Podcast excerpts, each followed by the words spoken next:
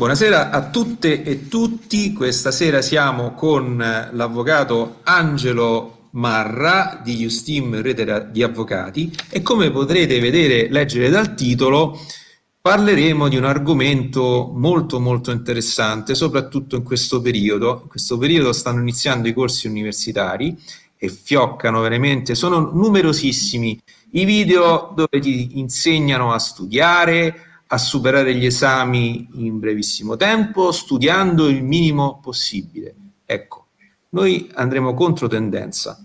In questo video con Angelo parleremo e diremo come non studiare giurisprudenza. Angelo, cosa non bisogna fare se si allora, è uno studente di giurisprudenza? Dunque, buonasera Ciao Mario, ciao a tutti. Allora, come dicevi tu, eh, sì, eh, ci, sono, ci sono un sacco di questi video che ti spiegano cosa fare. Cosa non bisogna fare.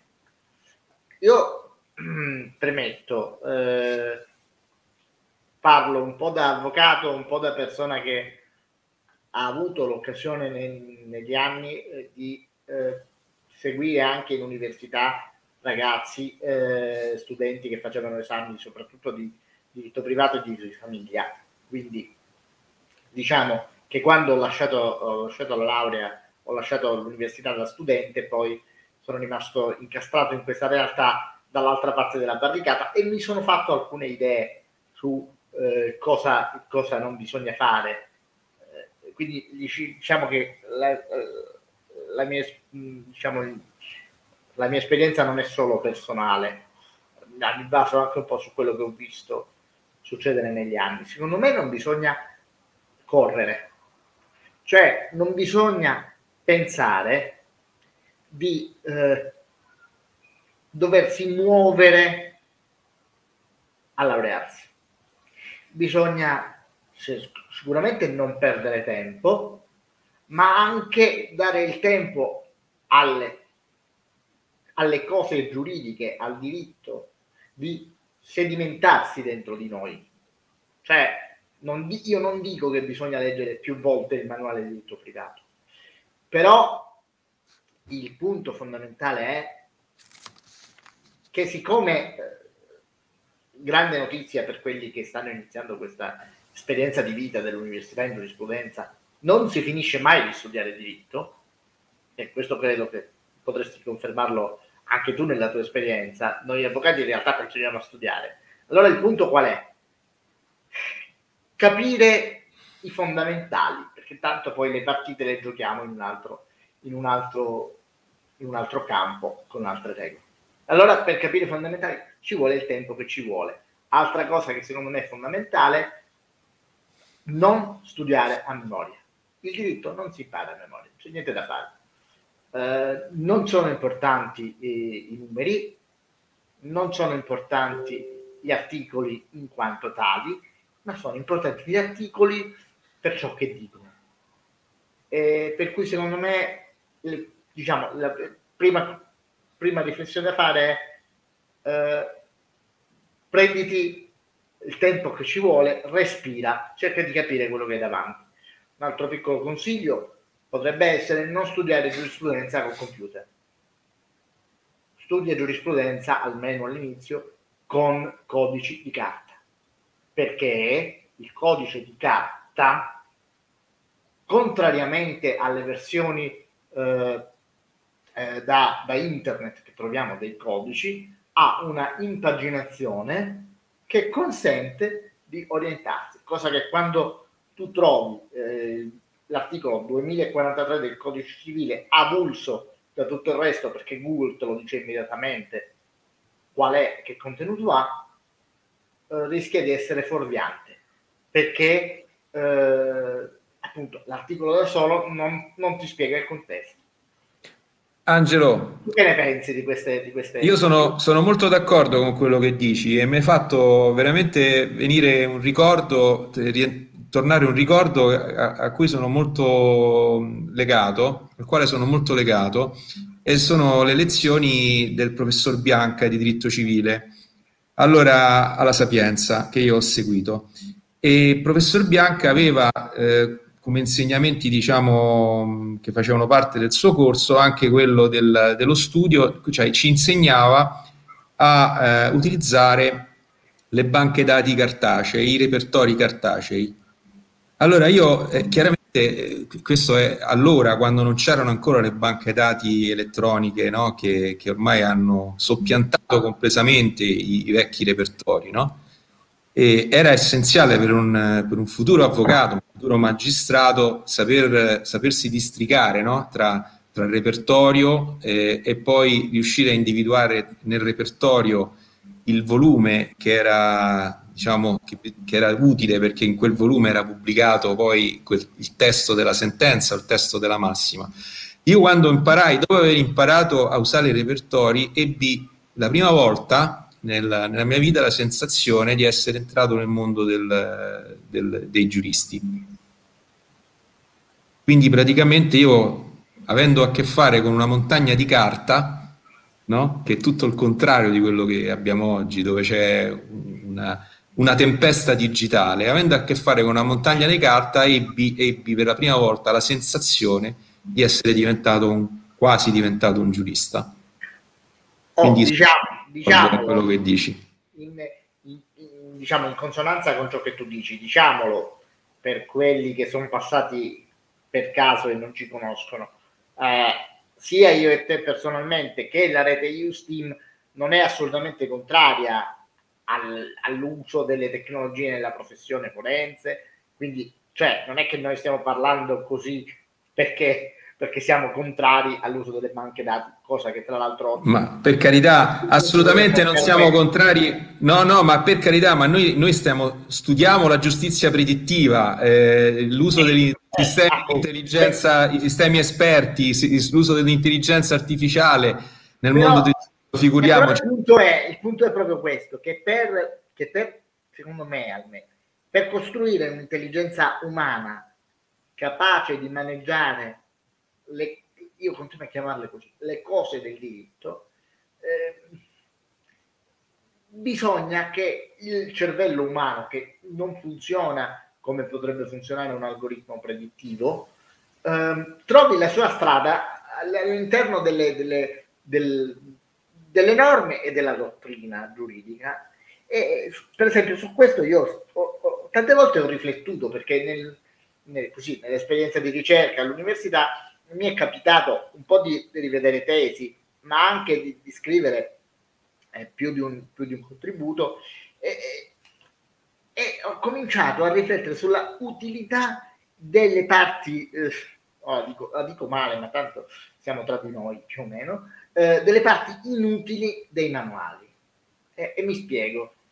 I manuali di diritto a volte sono, eh, diciamo, eh, soprattutto per chi li maneggia per la prima volta, degli aggeggi che sembrano avere un sacco di eh, spazi inutili, pieni di, di, di cose che, che, potrebbero essere riassunti. Ecco, secondo me quello è il momento in cui in realtà le cose non stanno esattamente così, perché la mente deve avere il tempo di eh, vagare sul testo, il che non vuol dire distrarsi, ma anche leggere delle cose che in quel momento non si riesce a collocare correttamente. Ecco perché secondo me non è una cosa straordinariamente intelligente usare i puntini per superare gli esami universitari. Altra cosa che secondo me è fondamentale capire quando si studia giurisprudenza è che il, la finalità per cui si studia giurisprudenza non è, ripeto, non è superare gli esami. Giurisprudenza serve a capire il diritto. Poi capendo il diritto si superano gli esami. Ma sono, sono, cose, sono cose eh, molto diverse tra loro. Lo dico perché tu parlavi all'inizio dei, dei corsi che dicono come fare presto e bene un sacco di esami. Il punto non è fare esami per bene, il punto è acquisire la capacità di, di rimettere in ordine le norme che, credetemi, notizia delle eh, 18 al 35 della sera, non hanno un ordine. Quindi poi quando tu esci da là eh, devi essere capace di ridare ordine al marasma più totale e questo non si può fare di corsa. No, non assolutamente corsa, né, fare di corsa. Né alla fine. Cioè, certo, il, manuale, il manuale si chiama manuale appunto perché lo devi maneggiare continuamente. E almeno a me piace pensare che sia così. E il manuale va letto dall'inizio alla fine un paio di volte per capire la struttura, l'architettura della materia. E anche per adagiarsi sul, sul, sul, passo linguistico del, dell'autore.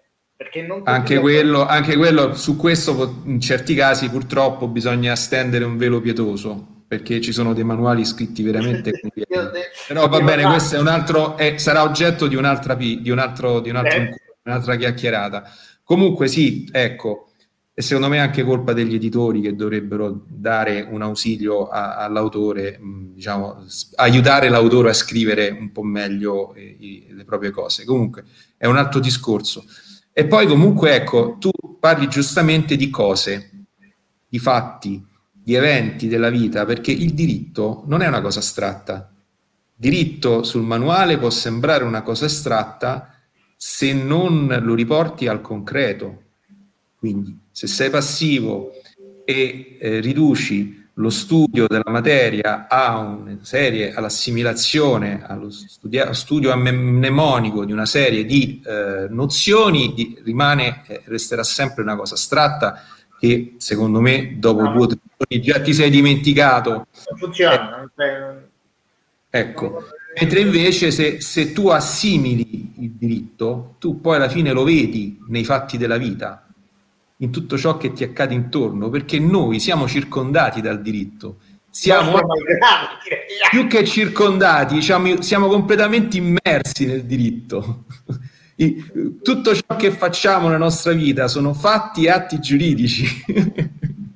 e quindi abbiamo sempre effettivamente, anche se poi non faremo gli avvocati, non faremo i magistrati, no? faremo tutt'altro, ma comunque inevitabilmente avremo sempre a che fare con qualcosa di, che abbia una rilevanza giuridica.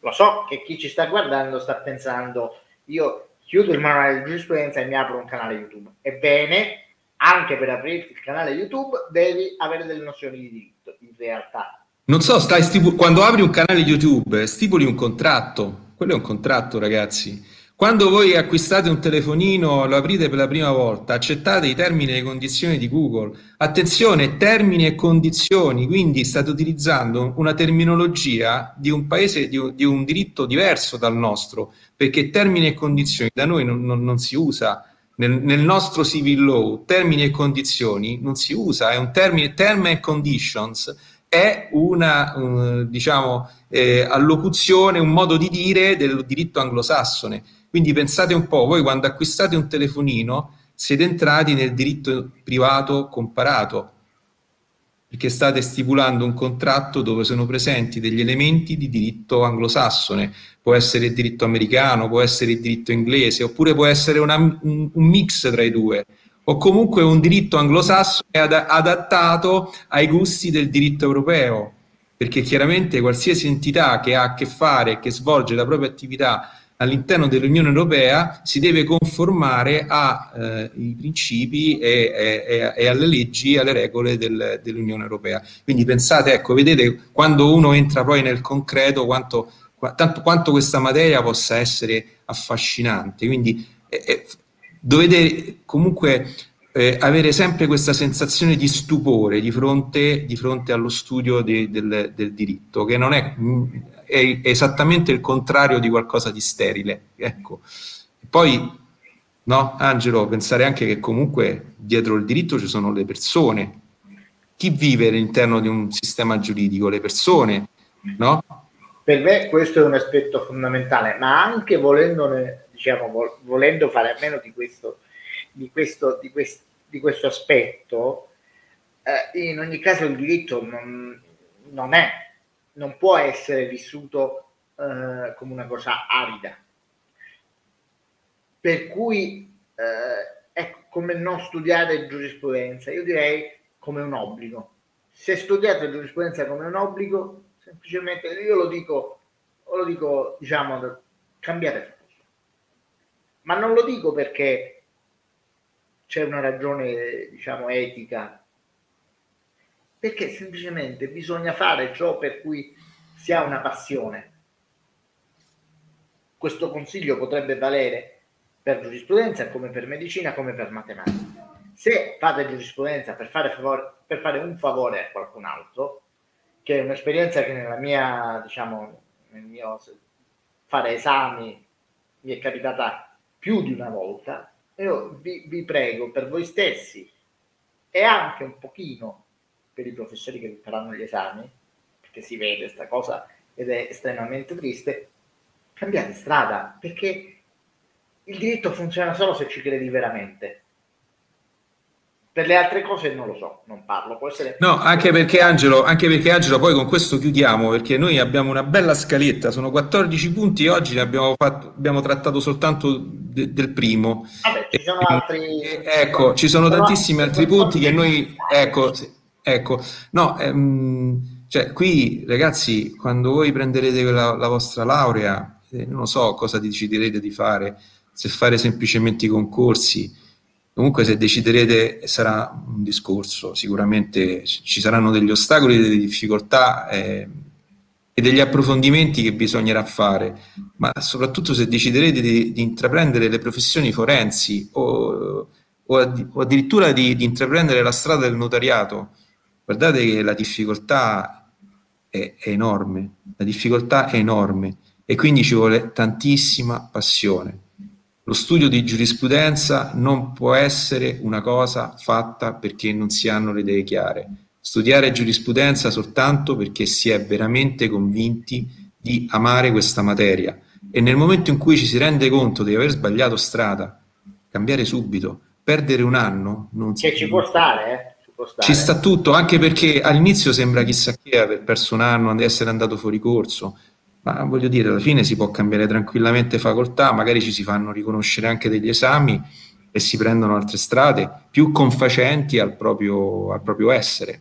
Ecco, quindi io direi di chiudere con questo, di chiudere con questo consiglio.